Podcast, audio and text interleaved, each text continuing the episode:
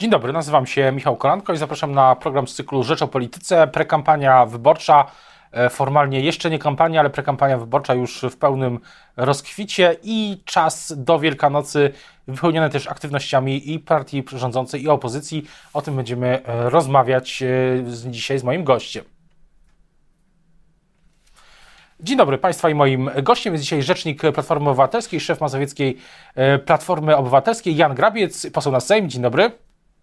Dzień dobry panie redaktorze, dzień dobry państwu. Zacznijmy się może od tej politycznej Wielkanocy. Jak pan sądzi, co będzie dominowało za tydzień, gdy będą już rozmowy przy wielkanocnym śniadaniu i jaki temat chciałaby, że tak się wyrażę, nadać y, Platforma Obywatelska, Koalicja Obywatelska przez najbliższe dni i tygodnie? Myślę, że Polacy, tak jak zawsze przy każdych świętach, siedząc w rodzinnym gronie przy stole, będą rozmawiać o tym, jak się żyje e, o tym, jak wygląda dzisiaj sytuacja, jeśli chodzi o inflację, o drożyźnie, o tym, że płace nie rosną tak szybko jak, jak koszty życia. Myślę, że to będzie podstawowy temat y, tych rozmów, bo to jest y, największą troską Polaków dzisiaj. A też jest y, pytanie, o, czy, czy, w ogóle uważa Pan, że można jeszcze tak samo, samo politycznie w ogóle przy takim natłoku wydarzeń, też komunikatów, czy, czy, czy partie jeszcze mają taką zdolność w ogóle, żeby te tematy kreować e, przed, przed, świętami, przed Wielkanocą, przed Bożym Narodzeniem? Czy to w ogóle jeszcze jest wykonalne w tym dzisiejszym klimacie, że tak się wyrażę? Ja myślę, że Polacy są zdroworozsądkowi. Właściwie te ostatnie 7 lat rządów podzieliło nas wszystkich, nie tylko w skali społecznej, ale też w skali rodzinnej. W każdej rodzinie jest ktoś, kto ogląda TVP i ma poglądy księżycowo inne niż e, e, wszyscy inni. W związku z tym poruszanie jakichkolwiek tematów politycznych przy świątecznym stole źle się kończy. Więc myślę, że bardzo wiele rodzin unika tego rodzaju tematów, nawet jeśli mają swoje zdanie i chcieliby je wypowiedzieć, to, to na ogół e, mam wrażenie, że Polacy milczą, nie mówią o polityce. Więc ta zdolność kreacji tematów przez polityków jest dosyć e, ograniczona. Ludzie chcą odpocząć od tego, co jest źródłem chaosu, zamieszania, a ta współczesna polityka pod rządami PiSu nie przynosi stabilizacji, ukojenia czy poczucia bezpieczeństwa, ale raczej poczucie zagrożenia. A to jest, e, to jest pytanie o babciowe. E, nowy pomysł Platformy Obywatelskiej ogłoszony przez przewodniczącego Tuska. Myśli pan, że to też może stać się takim, takim, takim tematem? Dzisiaj konferencje prasowe w całej Polsce polityków, polityczek Platformy w, w tej sprawie. Czy to też jest e, mm, no właśnie, właśnie pomyślane jako temat na, na, na Wielkanoc, też takie rozmowy przy stole. To jest temat pomyślany na, na właściwie kolejne pokolenie, e, nie tylko na Wielkanoc, bo to jest e, temat tego, jak sprawić, żeby młodym ludziom w Polsce żyło się trochę lepiej, zwłaszcza kobietom, tak żeby mogły marzyć, myśleć czy planować urodzenie dziecka. Dzisiaj e, wielu młodych Polaków czuje się zagrożonych, brak dostępu do mieszkań, niepewność co do miejsca pracy, zwłaszcza możliwości lepszych zarobków, e, chaos na zewnątrz, wojna, świeżo co przebyta pandemia, więc bez pomocy państwa, bez poprawienia tych warunków, w jakich e, dzisiaj funkcjonujemy, w poczuciu zagrożenia młode kobiety raczej bardzo długo się zastanawiają nad tym, czy w ogóle mieć dziecko niż podejmują taką decyzję. Więc jest to temat na pokolenie, ale e, myślę, że ten stopień, w jakim e, hasło babciowego odbija się w całym społeczeństwie, wiemy, że ono daleko przebiło wszelkie bańki polityczne i jest takim tematem e, dotyczącym życia codziennego, o którym rzeczywiście Polacy dyskutują, więc myślę, że i przy okazji świąt w wielu domach będzie się o tym mówiło a na pewno będzie się myślało, bo to jest e, takie rozwiązanie, które mocno zmienia perspektywę, jeśli chodzi o podstawowe bolączki młodych rodzin.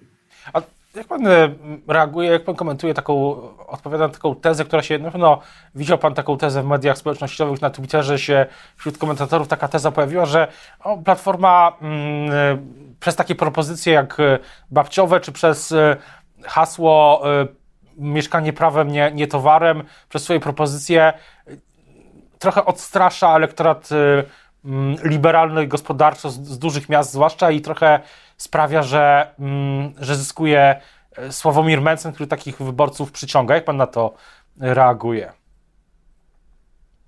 Co do poparcia dla Konfederacji, to jeszcze poczekajmy spokojnie. Ja pamiętam sondaże sprzed roku, nieco ponad roku, kiedy Konfederacja miała jeszcze wyższe wyniki w sondażach. Później przyszła wojna i ta prorosyjska postawa wielu polityków Konfederacji się skończyło. Więc e, teraz też może być różnie, zwłaszcza kiedy Polacy poznają prawdziwe poglądy pana Mencena i jego kolegów, które prezentowali w ostatnich latach. Natomiast jeśli chodzi o, tę liberalność czy socjalność programu, no nasz program jest bardzo liberalny. Eee, oba rozwiązania dotyczą osób, które pracują Dziś jest tak, że ludzie, którzy pracują, ciężko pracują, na ogół mają poczucie, że państwo dba o wszystkich, tylko nie o nich. Znaczy, że ta praca nie jest kompletnie doceniana. E, uważamy, to jest zdecydowanie liberalnym poglądem, że to praca powinna być źródłem e, zamożności czy statusu e, społecznego. Jeśli ktoś zarabia tę minimalną pensję albo nieco więcej, bliżej średniej, powinien mieć możliwość kupienia mieszkania. To jest coś naturalnego, co, co dotyczy właściwie wszystkich państw zachodnich. W Polsce ktoś, kto zarabia średnią krajową, w obecnych warunkach pod rządami PiSu nie ma najmniejszych szans na jakikolwiek kredyt, za który mógłby kupić mieszkanie czy, czy, czy zbudować mały domek. E, więc y, trzeba to po prostu zmienić, bo to, to, to, to ta sytuacja sprawia, że ludzie, którzy pracują, czują się kompletnie pominięci, tracą szanse życiowe. No, że tak powiem, praca przestaje się opłacać.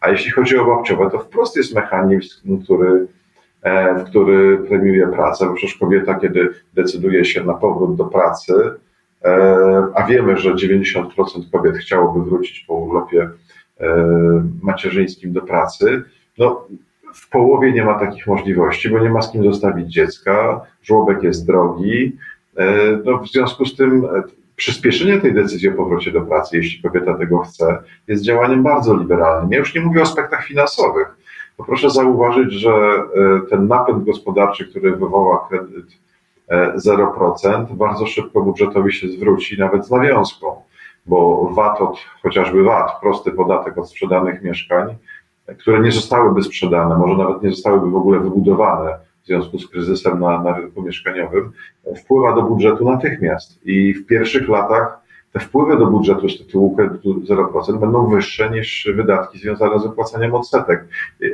Podobnie jest zresztą z tym rozwiązaniem dotyczącym babciowego. Kobieta wracając do pracy płaci składki w podobnej wysokości jak te środki, które uzyskuje na wychowanie dziecka. Więc jeśli mamy do wyboru kobietę, która zostaje w domu, opiekuje się dzieckiem, nie może wrócić do pracy z tego powodu, wypada trochę z obiegu tego, tego zawodowego e, i państwo nie ma z tego żadnych korzyści. Z drugiej strony mamy sytuację, w której kobieta dostaje półtora tysiąca złotych na opiekę nad dzieckiem, a jednocześnie staje się podatnikiem, płaci podatki, płaci ZUS, płaci składkę zdrowotną.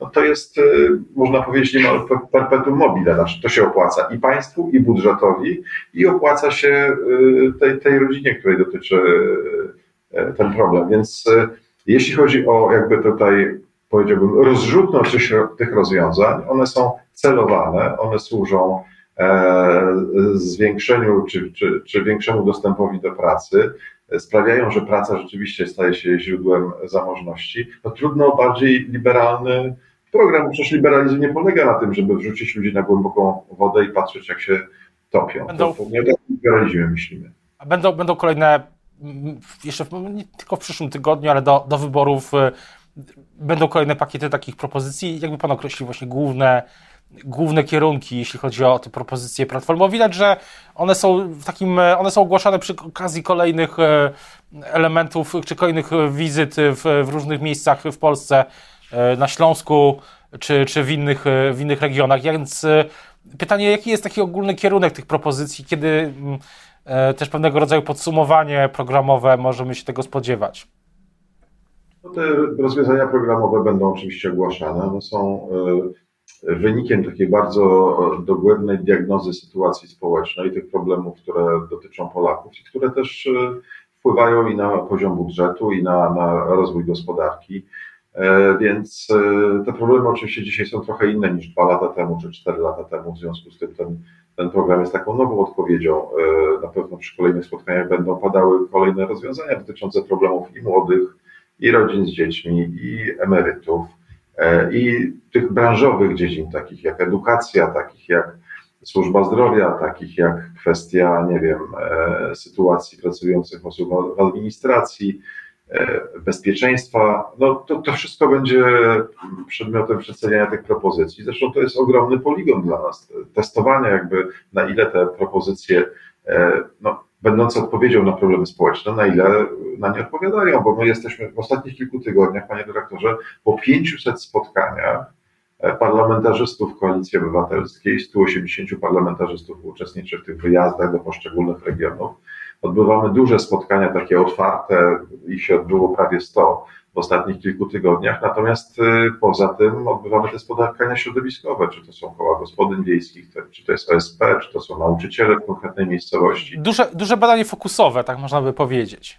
Ogromne, tak, ogromne i te, te, te, kluby wyjazdowe, które się odbywają po tych spotkaniach, służą właśnie wyciągnięciu wniosków, takiej syntezie z, z tych doświadczeń poszczególnych spotkań poselskich E, to taki system, który, który naszym zdaniem zdaje, zdaje egzamin. E, a że jedziemy z już konkretnymi propozycjami, to mamy co testować. Nie musimy już zaczynać od początku i pytać, czego właściwie ludzie oczekują.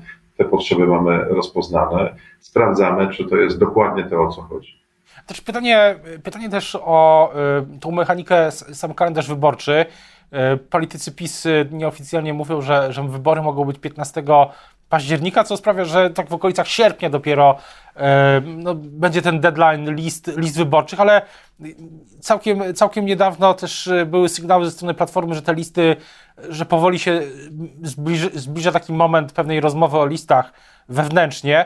No i pytanie, jak pan, jak, jaki jest ten kalendarz e, e, właśnie do budowy, do budowy list? Czy, czy mm, bo to też, też jest oczywiście kwestia samych polityków, polityczek, którzy się muszą do kampanii przygotować, zbudować zaplecze e, i, i, i tak dalej. Więc pytanie, kiedy, kiedy może być taki pierwszy moment, kiedy mm, politycy, polityczki z, z Platformy, z, od partii sojuszniczych e, w Koalicji Obywatelskiej no, będą mieli taki e, schemat no, no właśnie tego miejsca na listach i tego, kiedy no, no i przystąp, mogą, będą mogli przystąpić do własnych też indywidualnych kampanii już z pewną nazwijmy to, pewnością e, co do, co do, co do sytuacji. Czy to jest e, kwestia jeszcze mm, wiosny, czy dopiero czerwca, lipca? Jak, jak, pan, to, jak pan to widzi? Te rozmowy cały czas trwają. Do przewodniczącego wpływają konkretne propozycje z regionu dotyczące kandydatów e, do ubiegania się o funkcję senatora, propozycje dotyczące liderów, czy też tej szpicy Y, list y, w wyborach do Sejmu.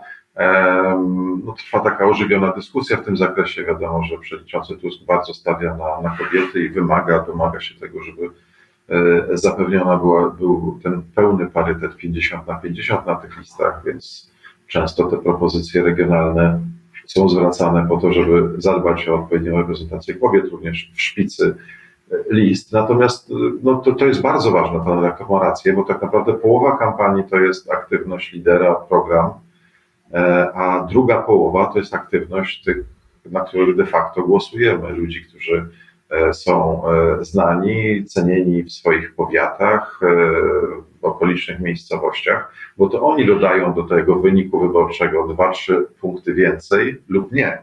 Dlatego rzeczywiście wybór, wskazania tych osób jest bardzo ważne. My czekaliśmy e, trochę tutaj na decyzję naszych partnerów co do wspólnej listy, bo oczywiście przypisywanie ról na listach wyborczych e, wiąże się z jakimś zobowiązaniem, e, ale skoro nie ma tej decyzji co do wspólnych list, no to musimy te listy układać sami. Ale wracając, czerwiec, maj, E, lipiec, jak to, jak to gdy pan siądzie... Ja myślę, że zarys list, będzie, zarys list będzie gotowy w ciągu kilku najbliższych tygodni. E, one nie będą jeszcze mm, przedmiotem publicznej debaty, ale, ale musimy, przewodniczący chce być gotowy, chce mieć taki pełny, pełny pakiet tych nazwisk. Oczywiście ostateczne zatwierdzenie tych list, no to jest kwestia e, już samego okresu przedwyborczego. To, to właściwie kilka tygodni przed e, ogłoszeniem wyborów nastąpi. ale ten trzon, szkielet, schemat tych list będzie gotowy w ciągu kilku tygodni. Też, też pytanie, które musi paść w takiej sytuacji. Hmm, spodziewa się pan, że na tej liście będzie Rafał Trzaskowski jako kandydat, może jedynka z Warszawy do, do Sejmu? No to jest oczywiście o kandydowaniu decyzja Rafała Trzaskowskiego. Wiem, że ma poważny dylemat, bo z jednej strony jest e, cenionym, szanowanym politykiem, e, e, tak najbardziej popularnym politykiem opozycji w Polsce i jego udział w wyborach parlamentarnych był ważnym wsparciem w tej kampanii. Natomiast z drugiej strony jest prezydentem Warszawy, największego miasta, które ma swoje problemy, jakby też kwestia odpowiedzialności za losy miasta rok przed zakończeniem kadencji to też jest e, e, bardzo istotna, wiem, w, w, kalkulacjach prezydenta Trzaskowskiego. Tak więc e, ostatecznie to on podejmie decyzję, w którą stronę pójdzie, ale jestem przekonany, że bez względu na to, czy będzie kandydował w wyborach parlamentarnych, czy pozostanie prezydentem Warszawy, jego wkład w kampanię będzie znaczący. To jest sprawa, którą będziemy na pewno, na pewno śledzić w przyszłości. Teraz bardzo już układanie list, jak pan powiedział, kwestia najbliższych tygodni w Platformie Obywatelskiej, ale na koniec jeszcze pytanie właśnie o tą wspólną listę. Czy, czy Platforma, czy Pan, gdy, rozmawia Pan z przewodniczącym yy, Tuskiem, gdy, gdy jest taka rozmowa strategiczna o tej kampanii, to ta koncepcja jednej listy, czy wspólnej listy jest już całkiem yy, zarzucona, może jest jakiś nowy wariant, na przykład taki wariant bloku centrum z Platformą, z PSL-em i z Polską 2050 jako taka szersza konsolidacja niż jest teraz, ale nie jeszcze, ale już nie wspólna lista z Lewicą, też z partią Razem. Znaczy, cały czas strategicznie optymalną sytuacją, czy najlepszą sytuacją dla wyniku opozycji jest w głębokim przekonaniu naszym e, jednak start z jednej wspólnej listy, co nie znaczy oczywiście niwelowania różnic, bo tak jak nie wiem, Solidarność w 1989 roku kandydujący kandydaci w wyborach, tam była i lewica, i prawica, i, i, i skrajna lewica, i skrajna prawica na listach Solidarności, ale czas był szczególny. Dzisiaj też mamy szczególny czas, porównywalny z 1989 rokiem. Ale e, tak naprawdę no, nie będziemy e, absorbować dziś opinii publicznej kolejnymi apelami czy zachętami do E, do wspólnej listy, cytując klasyka, wszyscy wszystko wiedzą, nasi partnerzy, że wiedzą, jakie jest nasze stanowisko, oni będą podejmować decyzje w tej sprawie, a my musimy robić swoje, nie czekając na to, czy, to, czy, czy decyzja zapadnie.